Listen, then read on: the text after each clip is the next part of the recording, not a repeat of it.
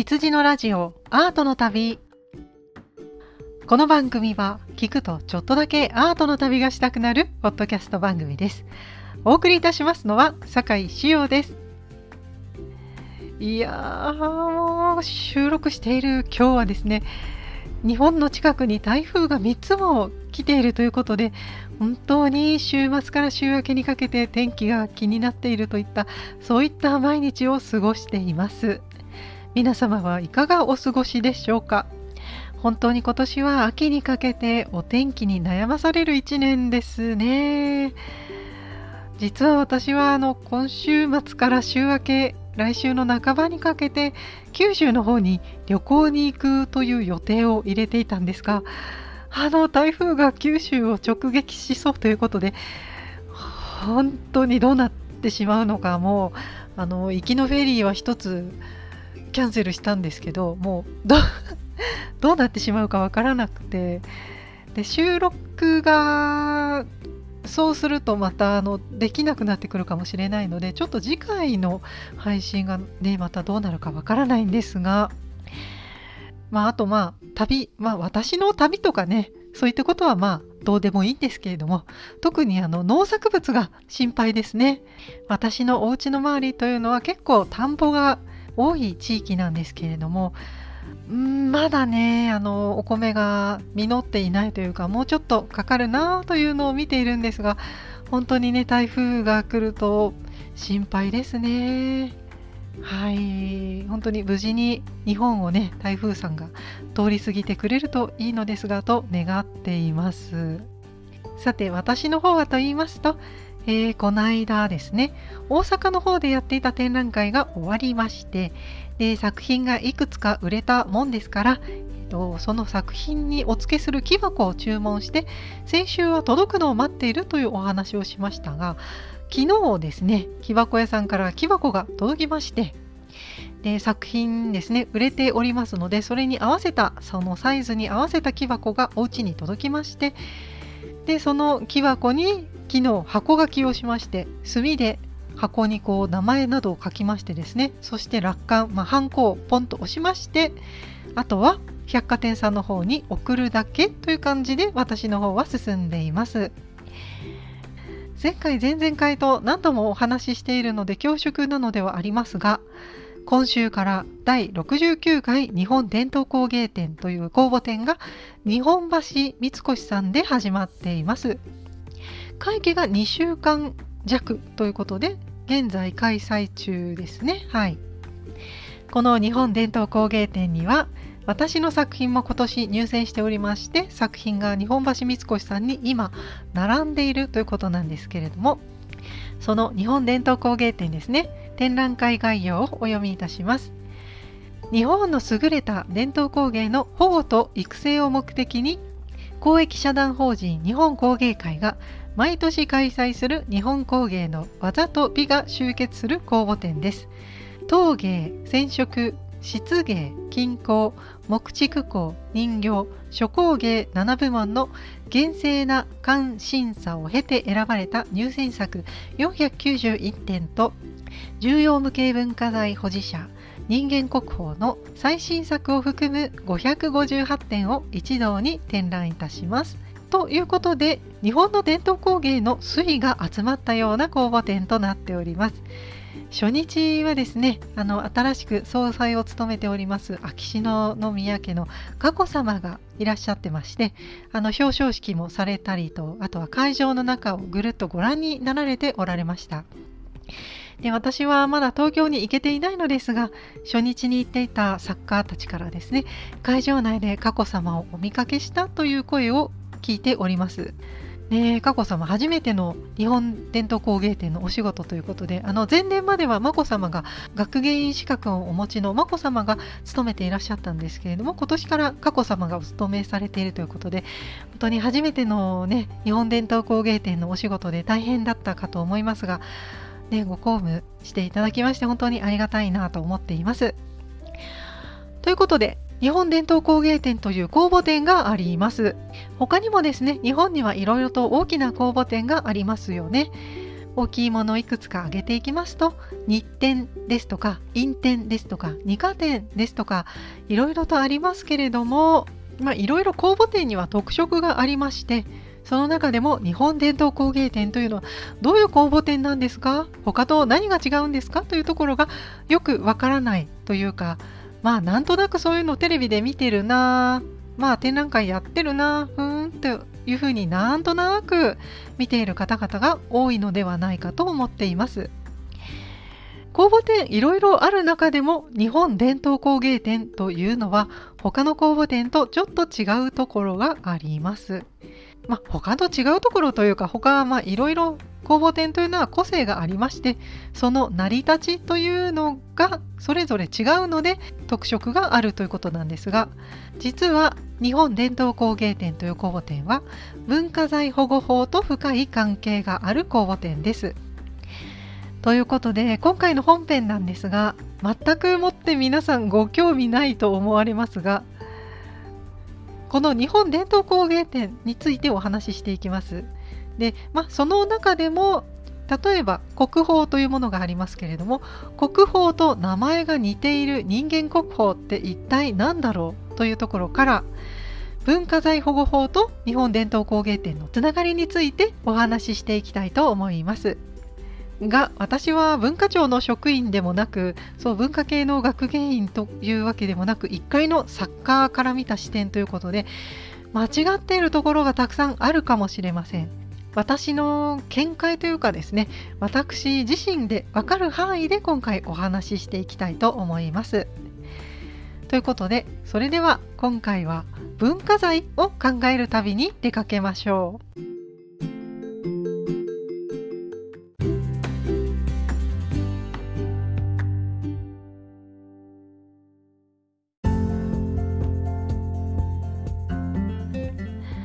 さて今回は文化財を巡る旅ということで、国宝と名の付くものについてお話ししていきたいと思います。国宝とはというか、まあ、国宝が作られていった歴史みたいなものをちょっとだけお話ししていきたいと思います。そしてまずですね、そのお話をする前に人間国宝という言葉について解説したいと思います。まあ、国宝というのはものですけれども、人間国宝っていうのは、まあ、人間に与えられた称号みたいなものですよね。で、実は人間国宝というのは通称名、正式名ではなく通称名だということを皆様はご存知でしょうか。人間国宝という言葉はですね、実は正式名称ではありません。うーん、どなたがね、つけられた言葉なんでしょうかね。ちょっと私も詳しい経緯は知らないんですが、なんだろう、あだ名みたいなもんですか。あのこの人間国宝という言葉の方が分かりやすいから使っているけれども、まあ、正式名称ではないという感じで捉えてください。では正式名称を何というかと言いますと、重要無形文化財と言います。重要無形文化財、この名称もどこかで聞いたことがあるのではないでしょうか。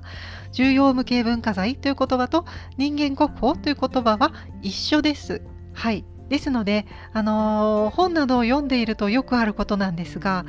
人間国宝の先生が載っている雑誌を見つけまして、で、ただ説明文に重要無形文化財保持者としか書いていなくて、他の方にお伝えするときに、この雑誌人間国宝の先生の誰々先生が載っていますねとお伝えすると、え、載ってないじゃん、人間国宝って書いてないじゃんって言われることがよくあります。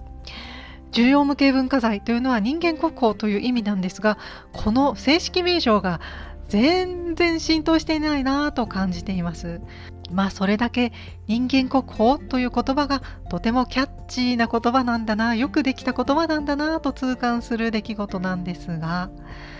重要無形文化財という人たちのことを私たちは通称名で人間国宝と呼んでいますね。実は同じことを指しているんですよ。そしてこの人間国宝というのはもちろん人に指定されるんですけれども、伝統的な技術、とても高い伝統的な技術を持った人であるとか、その団体などに指定がされます。ですので伝統的ではない技術には指定がされません。例えば分かりやすいところで映画監督の北野武監督であるとか宮崎駿監督であるとか日本を代表するものすごい映画監督であったりアニメ制作の監督であったりすると思っているんですが、日本映画やアニメ映画が日本の伝統文化伝統産業化と言われるとどうでしょうか。まだ伝統というところまでは至っていないかなと思うんですけれども、作られるようになってからまだ数十年しか経っていないですよね。もしかしたらあと何百年かこういったものが続いていって映画こそ日本の伝統だとそういう認識になったら、その未来の映画監督たちが認定される人間国宝として指定されるかもしれませんけれども、今現在はまだそうではないですよね。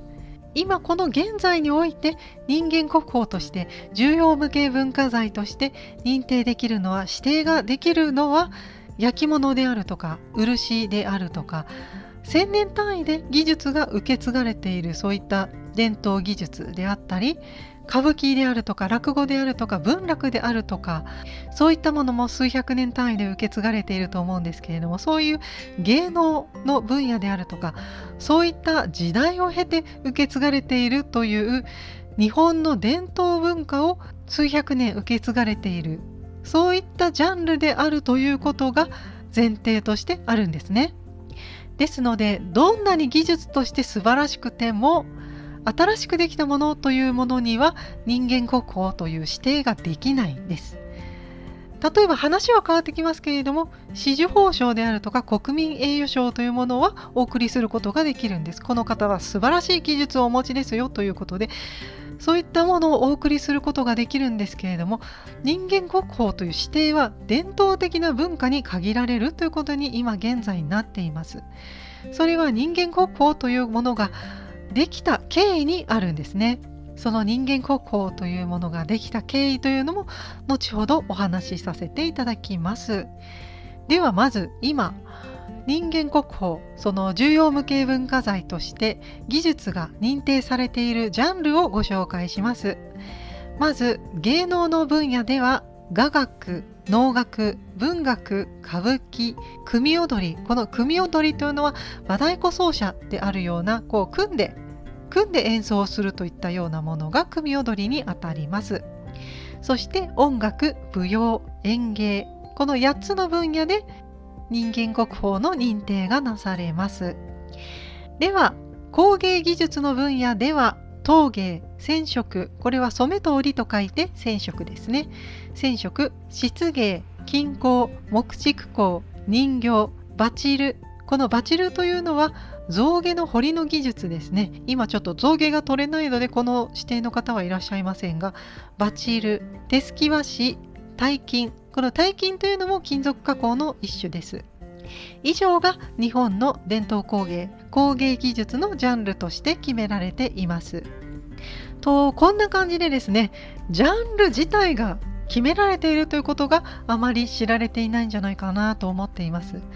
で工芸技術の分野はきゅうぶんや、芸能の分野ではななつの分野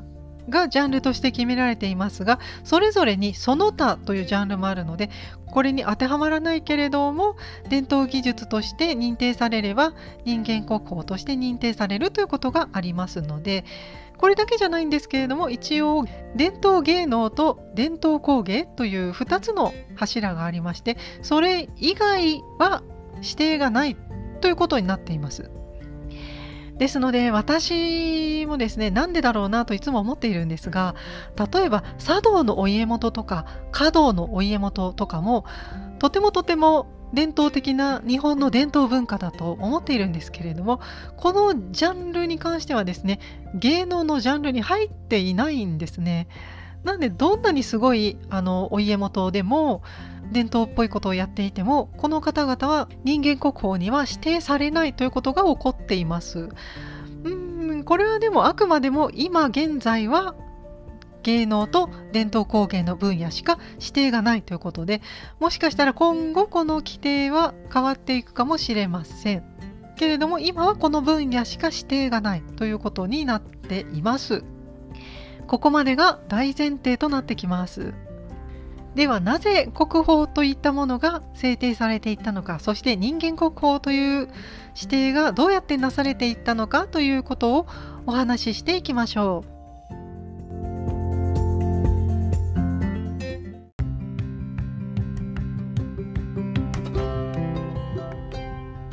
では国宝や重要無形文化財といったものは文化財保護法という法律によって定められています。ではこの文化財保護法というものはどういったものなんでしょうか。文化財保護法とはしょうわにじゅうごねんに文化財の保存・活用と国民の文化的向上を目的とする日本の法律です。建物や書画、彫刻、工芸品、道具などの有形文化財と伝統工芸など優れた技術を持つ人材、人間国宝と民族文化財、祭りや伝統芸能などお祭りや郷土の風習などといった無形文化財に対象が大きくみっつに分けられています。ではここで実際の文化財保護法の文章を少しお読みさせていただきます。それでは参ります。文化財保護法だいいっしょう総則だいいちじょう。この法律は文化財を保存し、かつその活用を図り、もって国民の文化的向上に資するとともに、世界文化の進歩に貢献することを目的とする。だいにじょう。この法律で文化財とは次に挙げるものを言う。いち、建造物、絵画、彫刻、工芸品、書籍、典籍、古文書、その他の有形の文化財所産で、我が国にとって歴史上または芸術上価値の高いもの、並びに考古資料及びその他の学術上価値の高い歴史資料、以下有形文化財という。に、演劇、音楽、工芸技術、その他の無形の文化的所産で、我が国にとって歴史上または芸術上価値の高いもの、以下無形文化財という。さん、衣食住、なりわい、信仰、年中行事等に関する風俗慣習、民族芸能、民族技術及びこれらに用いられる衣服、器具、家屋その他の物件で我が国民の生活の推移の理解のため欠くことのできないもの、以下民族文化財という。よん、貝塚、古墳、途上跡、城跡、住宅その他の遺跡で我が国にとって歴史上または学術上価値の高いもの、庭園、橋梁、峡谷、海浜、山岳その他の名勝地で我が国にとって芸術上または鑑賞上価値の高いもの、並びに動物、地質鉱物、植物で我が国にとって学術上価値の高いもの、以下記念物という。ご、地域における人々の生活またはなりわい及び当該地域の風土により形成された景観地で我が国民の生活またはなりわいの理解のために欠くことのできないもの、以下文化的景観という。ろく、周囲の環境と一体をなして歴史的風致を形成している伝統的な建造物群で価値の高いもの、以下伝統的建造物群というとむっつの項目に分かれています。ここでは文化財の定義を書いてありました。ひとつめが建造物、絵画、彫刻、工芸品、書籍、典籍、古文書、これが有形文化財で、まずひとつの区分ですよということですね。有名な寺社仏閣であるとか古文書であるとか絵画とかそういったものを保護したいんですよということですね。例えば清水寺とか法隆寺とか、絵画だったら風神雷神図屏風であるとか、形のあるものをまずは保護しましょうと書いてあります。いわゆるこれが国宝であるとか重要文化財、重要美術品と呼ばれるものたちです。そしてふたつめの項目ですね。演劇、音楽、工芸技術その他の無形の文化的所産、これがいわゆる歌舞伎とか能とか文楽とか、あとは工芸ですね、陶芸とか漆芸とかの分野の文化的所産、いわゆる人間国宝と呼ばれる人たちの技術を保護するよという文面です。伝統的な技術を作り出すその人の技術であるとか、その人が奏でる演劇などが対象になってきますので、無形文化財と書かれています。ふたつめの項目が重要無形文化財、いわゆる人間国宝のことが書かれています。そしてみっつめの項目ですね。衣食住なりわい信仰年中行事等に関わる風俗慣習と書いてありますが、主にお祭りなどがこれにあたります。岐阜県でいうと高山祭りとか、京都だったら祇園祭りなどが有名ですけれども、東京の項目を参照してみますと、東京ですとむっつどうやら指定がされていますね。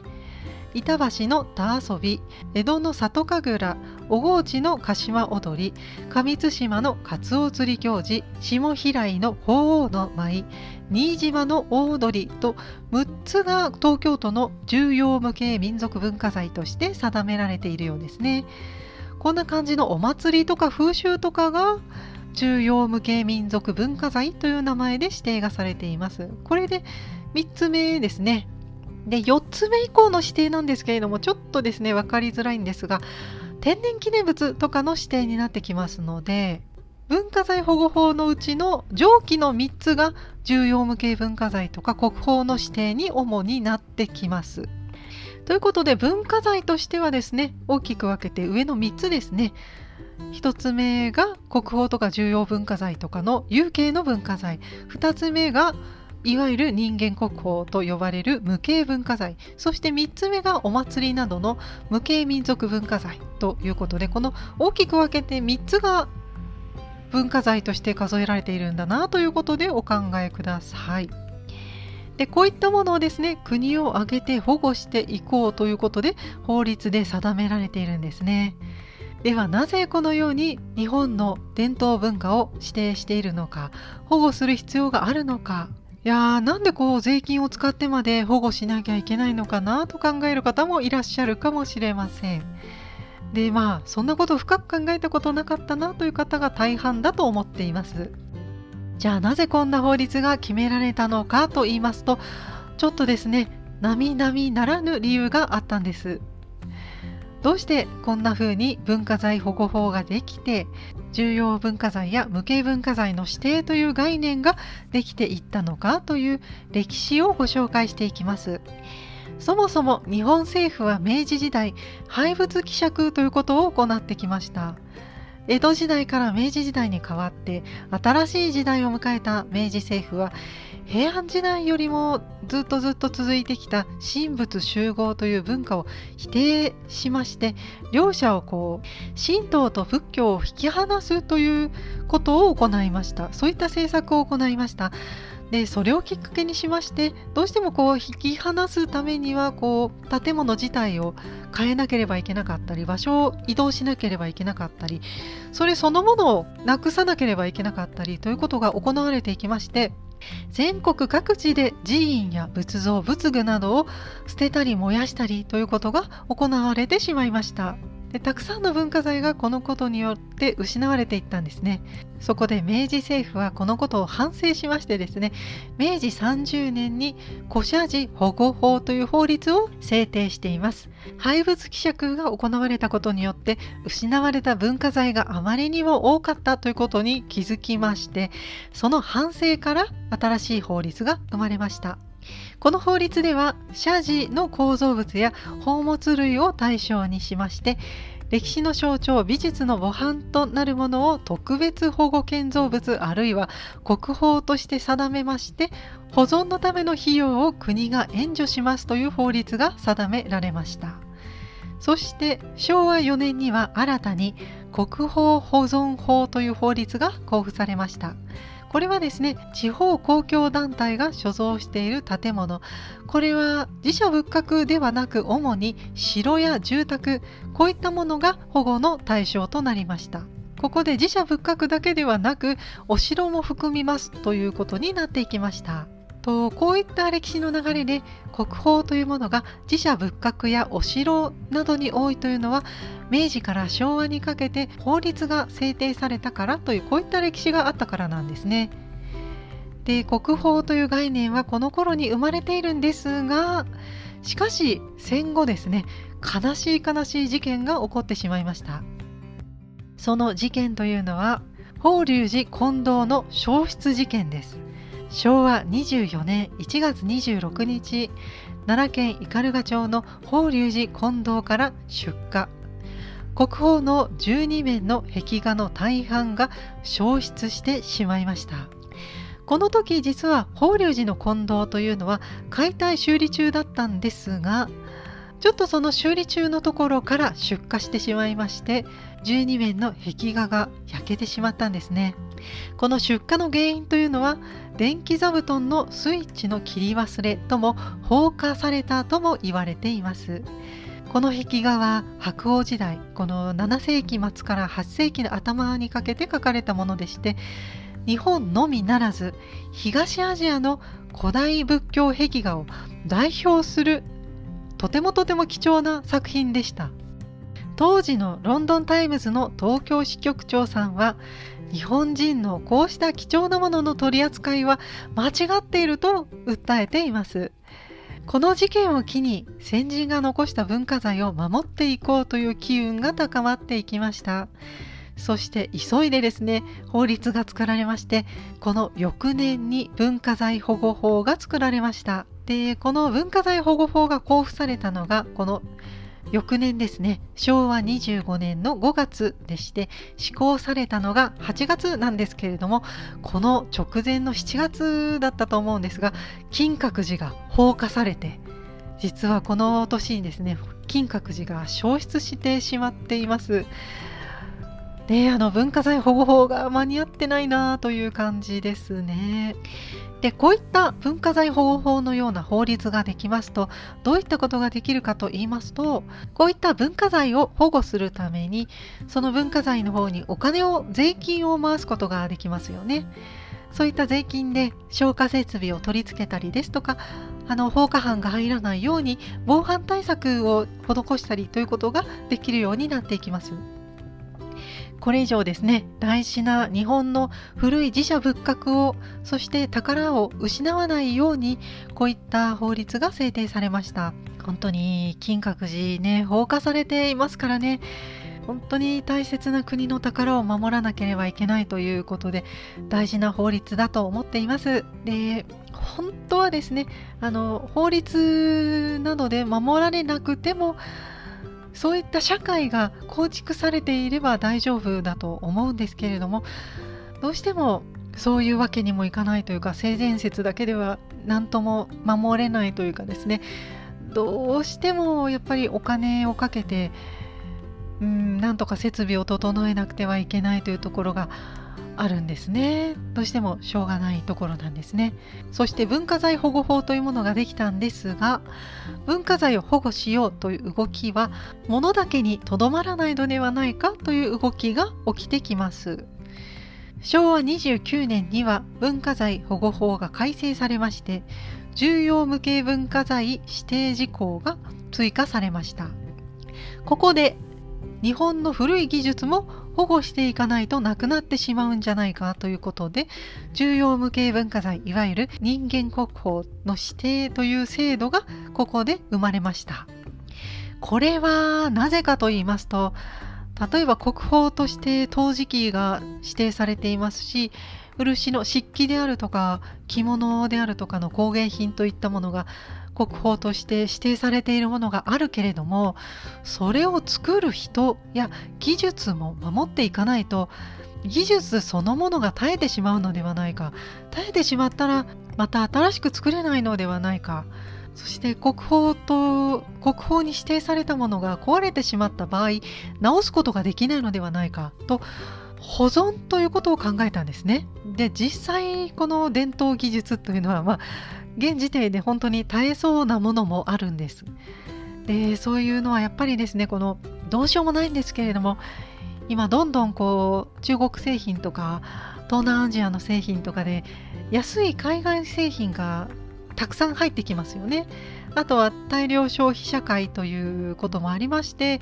まず食器を使ってご飯を食べないなという人も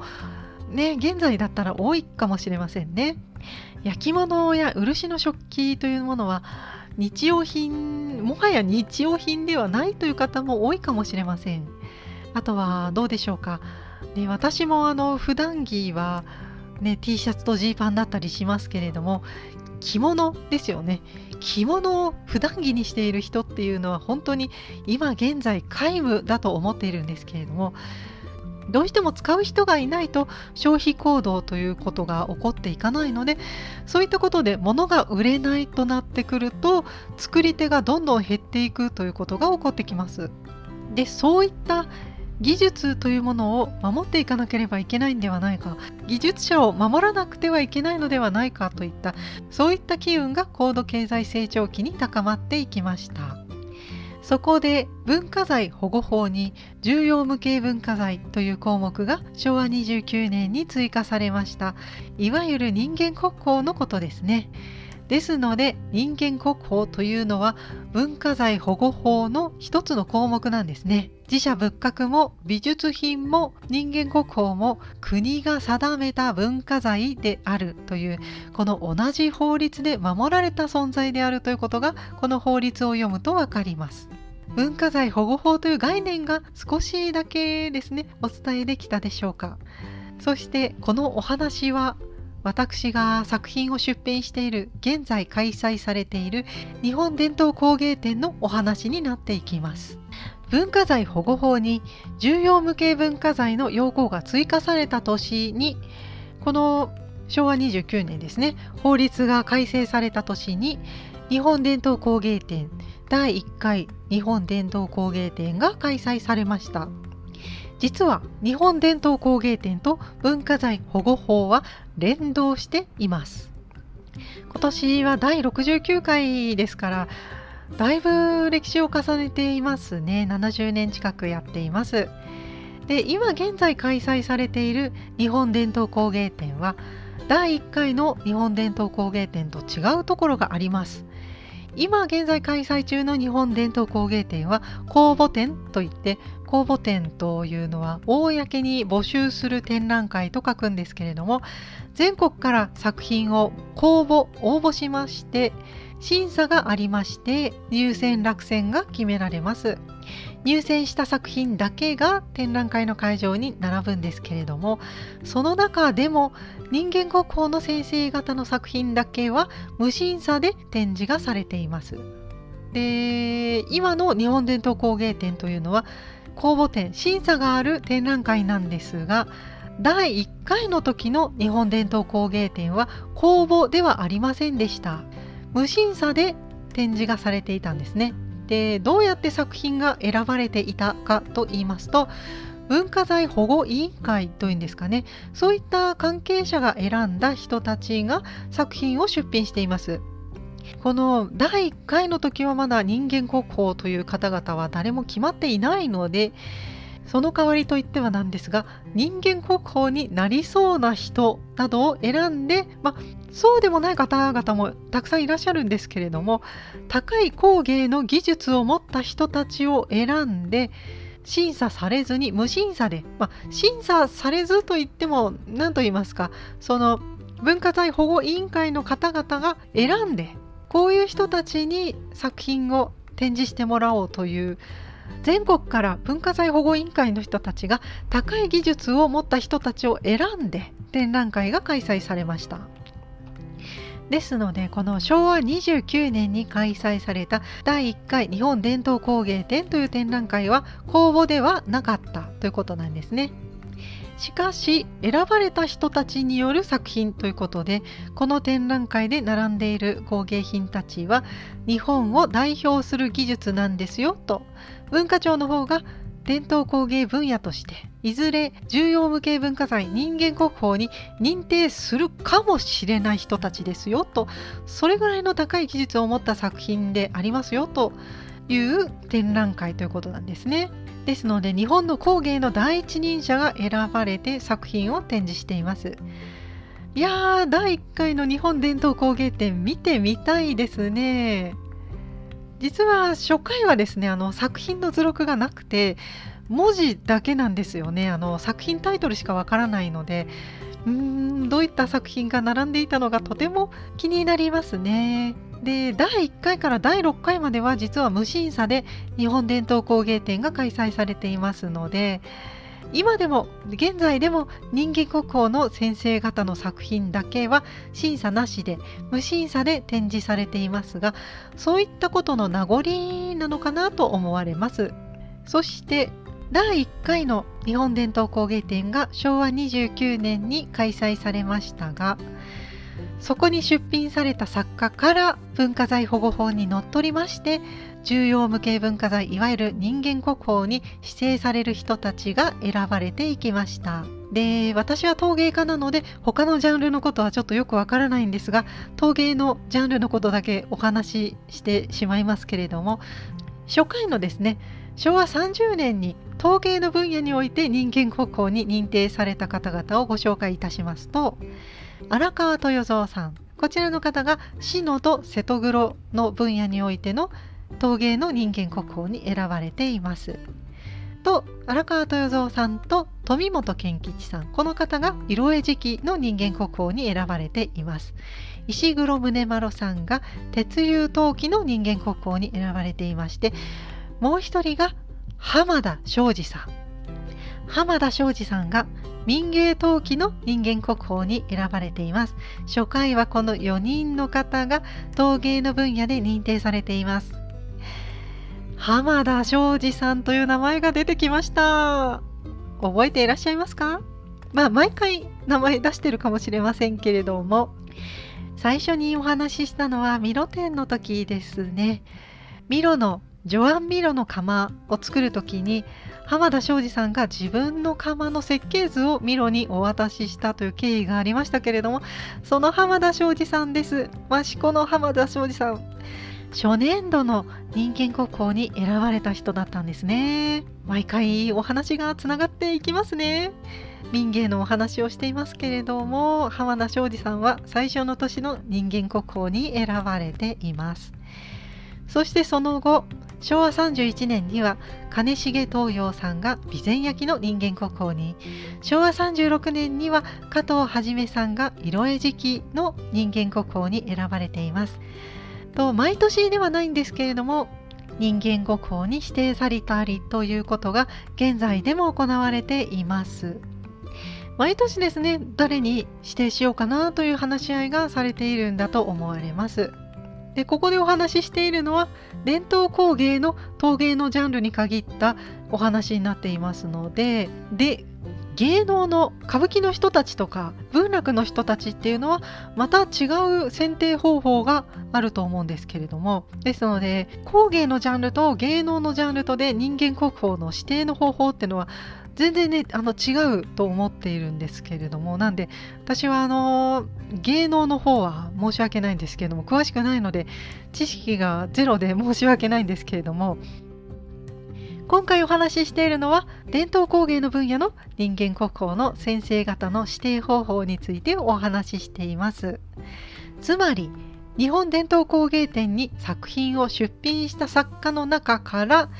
人間国宝を指定していっているということなんですね。その後しょうわさんじゅうごねんだいななかい展から日本伝統工芸展は形態を変えまして、公募展として現在も続いていますけれども、広く一般の作家から作品を集めて審査をして伝統工芸展にふさわしい作品を選んで展覧会をしようということに方針が変わっています。現在ろくじゅうきゅうかい展ですね、公募展として毎年開催されています。そしてこの公募展で日本伝統工芸展の中で入選を重ね大きな賞を受賞し、日本の伝統工芸の高い技術を持っている第一人者であると文化庁の方に認められると、重要無形文化財、いわゆる人間国宝として指定がされます。もう一度言います。日本伝統工芸展で入選を重ね賞を受賞し、日本の伝統工芸において高い技術を持っている第一人者であると文化庁に認められると人間国宝として認定されます。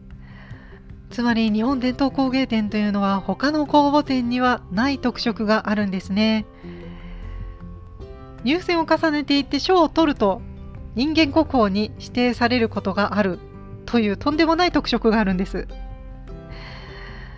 ということで文化財保護法と日本伝統工芸展という公募展は実はとてもとても深いつながりがあるということをお話ししてまいりました。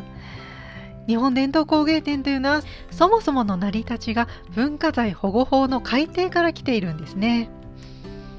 で、私も毎年日本伝統工芸展に挑戦しまして、まあ複数回入選しておりますので、正会員になっておりますので、人間国宝になれるチャンスがあるのかな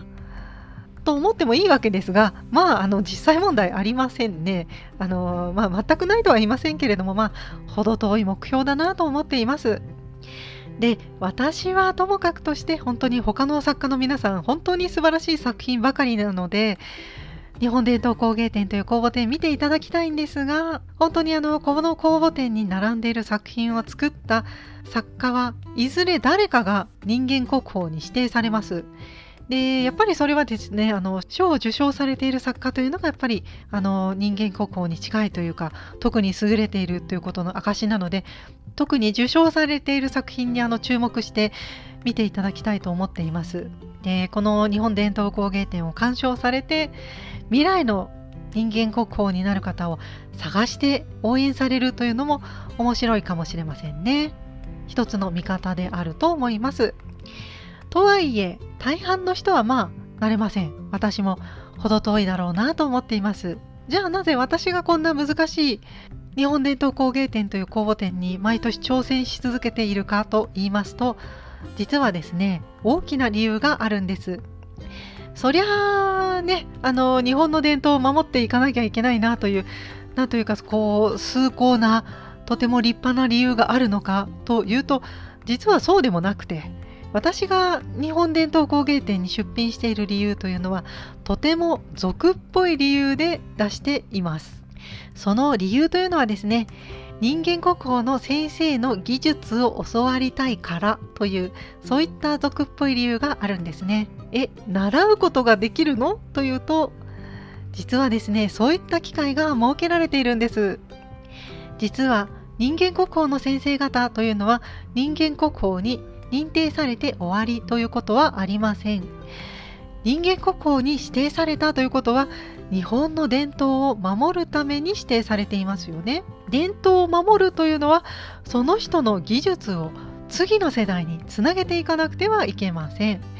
次世代を育てるために技術を継承していくという、そういった義務というかですね、そういったことを人間国宝の先生方は担っているという側面があるんですね。次世代に技術を継承していくために何をするかというと、重要なお役目がありまして、それは研修なんです。研修会を行って次世代を担う作家に技術を伝えるという大事なお役目があるんです。研修会が行われるんですね。この研修会の名前を無形文化財伝承者養成研修と言います。無形文化財伝承者養成研修ですね。文化庁と日本工芸会が主体となりまして、人間国宝の先生の下で技術を学ぶ研修会という機会が設けられています。で、私は実はごねんまえぐらいにこの研修会に参加してきまして、茶道の人間国宝の先生のところに行ってにしゅうかんですね、みっちりこの研修を受けてまいりました。で、若手作家には実はそういった機会が設けられています。ただその研修を受けられるのは誰でも機会が設けられているというわけではないんですね。全くね、誰でも受けられるというわけではなくてですね、あのー、一般の方から選ばれるというわけではなく、日本伝統工芸展に出品している若手作家に限られています。えー、ずるいなと思われるかもしれませんけれども、まあでも誰でもいいかというと、やはりそうではなくて、一定の技術を持った人でなくてはいけませんよね。そしてその伝統技術を継承してくれそうな人、というのはやはり伝統工芸が好きであろうという人でなくてはいけません。で、そこそこ若い人でないとダメですよね。やはりその人間国宝の人よりも年上だとやっぱり困るわけですね。あのその技術を継承していく、その修練を積んでいくためにはやはり何年もかかるということで、ある程度若い人でないとやはりダメであろうということがあるので、日本伝統工芸展に出品している若手作家に限るということになります。ですので、若い作家が日本伝統工芸展に出品していく、そして入選していくということは、この人間国宝研修と呼んでいますけれども、なんだっけ、えーと、無形文化財伝承者養成研修ですね。この研修に参加できるチャンスがあるということなんですね。で、私は芸大に入ったいちねん生の時に日本伝統工芸展を見に行きまして、で本当にあの義務感だったんですね。あの伝統工芸なんて全く興味がなくって、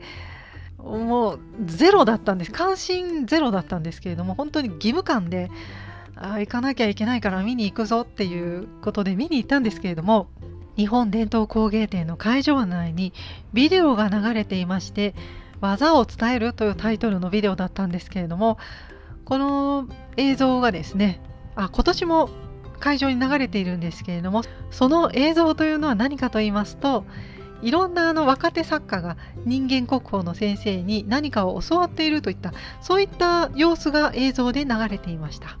それはですね、その伝承者養成研修の研修の様子を映したビデオだったんですね。人間国宝の先生が若い人たちにいろいろと技術を教えていると、そういった場面を見まして、映像作品を見まして、で私芸大のいちねん生だったので、今まさに工芸を勉強中の身だったということで、えー、私も人間国宝の先生に研修受けたいと思ったんですね。で、単純、本当に単純な動機なんですけれども、その研修会に出たいがためにですね、この公募展に出品するようになったといった、そういったきっかけがありました。で、芸大を卒業してはちねんですか、無事に無事にあの何回か入選することができまして、あの正会員というあのちゃんとした会員として認められまして、工芸会の会員ですよと認定されましてですね、研修を受ける資格を得ることができました。そしてごねんまえにようやく研修に参加できたんですね。ということで、実は私が参加したこの研修に参加した様子も映像になって ディーブイディー として販売されています。あのー、多分今でも買うことができます。一昨年かな、あのー、伝統工芸展の会場内でこの ディーブイディー 流れていたはずなんですが、ただ確かコロナ禍ですね、展覧会自体が結構あの中止っぽか中止になったりとか、あの開催されても ディーブイディー の鑑賞会はなかったりということがあったので、流れた会場ちょっと少なかったかもしれないんですけれども、映像作品として残っていて ディーブイディー 買うことができます。はい、あの買わなくていいですよあの、はい、ということがありますと。まあこんな感じでですね、私の動機も含めまして文化財保護法と、そして人間国宝について今回お話ししてまいりました。ね、私がただただ人間国宝の先生にお会いして技術を学びたいというよこしまな考えから、この日本伝統工芸展という公募展に出品しているということが今回よく分かりましたね。はい、ぶっちゃけてそういう感じです。で、日本伝統工芸展という公募展なんですけれども、最近ですね、どうしても人気がなくて、まあ伝統工芸ってやっぱり地味ですよね。あのー、技術としては素晴らしいんですけれども、うん、なんですかね、あんまりやっぱ人気ないですよね。で、どうしてもあの私も見に行きますけれども、現代アートの方が楽しそうに見えるかなということで、毎年毎年出品者や鑑賞者が減っていたり、本当にコロナ禍ね、どんどんどんどんあの出品者が減っていたりしますし、百貨店自体がですね、うん、やっぱお客さんが減っているということで、並べて展覧会を開催する場所というのが毎年毎年なくなってきたりということで、いろんなところでですね、本当に切実に先細りになっています。文化財保護法が制定されたこのななじゅうねんまえぐらいよりももっと深刻になってきています。で我々も伝統を守るだけではなくて、本当に伝統工芸の新しい姿というのを模索しながら作品を作っているんですけれども、うん、力及ばずということで、我々もですね、作家として無力さを感じています。本当に魅力をどうやってお伝えしたらいいのかなと考えながら作品を作っています。そういったこともあって、今回ポッドキャストでお話ししています。はい、お客さん呼びたいです。はい、そんな現状がありますが、元気にいきましょう。今、だいろくじゅうきゅうかい日本伝統工芸展が東京の日本橋三越さんで開催中です。で、実はですね、来年以降の開催すら危ぶまれているということで、本当に見るなら今しかないと思っています。本当に皆さんお越しください。で、今回展覧会開催中ということで、文化財保護法と合わせてお話ししてまいりましたが、いかがでしたでしょうか。国宝についてですね、お話ししてまいりました。最初は廃仏毀釈で文化財が明治時代に失われて、そこから守らなくてはいけないなとなって国宝という概念が生まれて、しかし法隆寺が火災で焼けまして、そこから文化財保護法という法律ができました。そこから人間国宝、重要無形文化財に指定という、そういったことが生まれて、日本伝統工芸展を開催して人間国宝に指定できそうな作家を探したり、技術を発表したり、その技術を保護伝承したり継承したりという作業が行われている。こういった流れを皆さんに知っていただきたいなと思いまして、今回お話しさせていただきました。日本の伝統というものは長い目で見たらいつかはなくなってしまうものかもしれません。今ある技術というものは他のものに取って代わられていくのかもしれません。しかし我々なんとか食らいついてですね、少しでも今ある技術を次の世代へと伝えていかなければいけないと思っています。いずれは淘汰されてしまうものかもしれませんが、失ってからでは再興するのは難しいことだと思っています。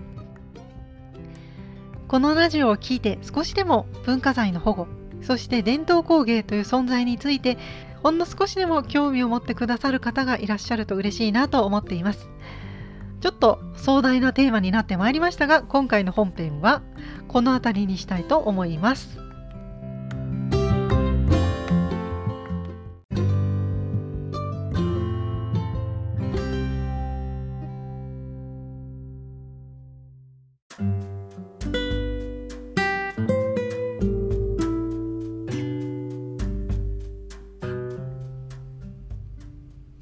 おかえりなさいませ。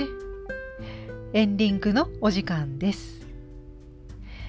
まずは私が作品を出品しているだいろくじゅうきゅうかい日本伝統工芸展ですね。こちらの展覧会が現在東京の日本橋三越ななかい催事場で開催中です。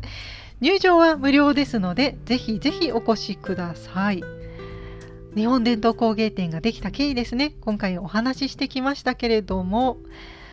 今現在生きている人間国宝の先生方の作品と未来の人間国宝の作品が見られるといった、そういった展覧会となっています。東京展では入選作すべての作品が展示されていますけれども、全国をこれから巡回していきますけれども、そちらの会場ではすべての作品が展示されません。とはいえあの多くの作品が展示されますので、お近くの会場に巡回してきた際にはぜひ足を運んでみていただきたいと思います。えー、ほとんどの会場は無料ですけれども、会場によってはですね、あの有料催事のところもありますので、えーと、それぞれの地域でですね、あの確認していただきたいと思います。で、今回の本編本当にあのぶっちゃけています。で、前にやってていた村内美術の時間という番組を私前やっていましたけれども、そこではあのちょっと話せないことだったんですね。というのはあの私のやっている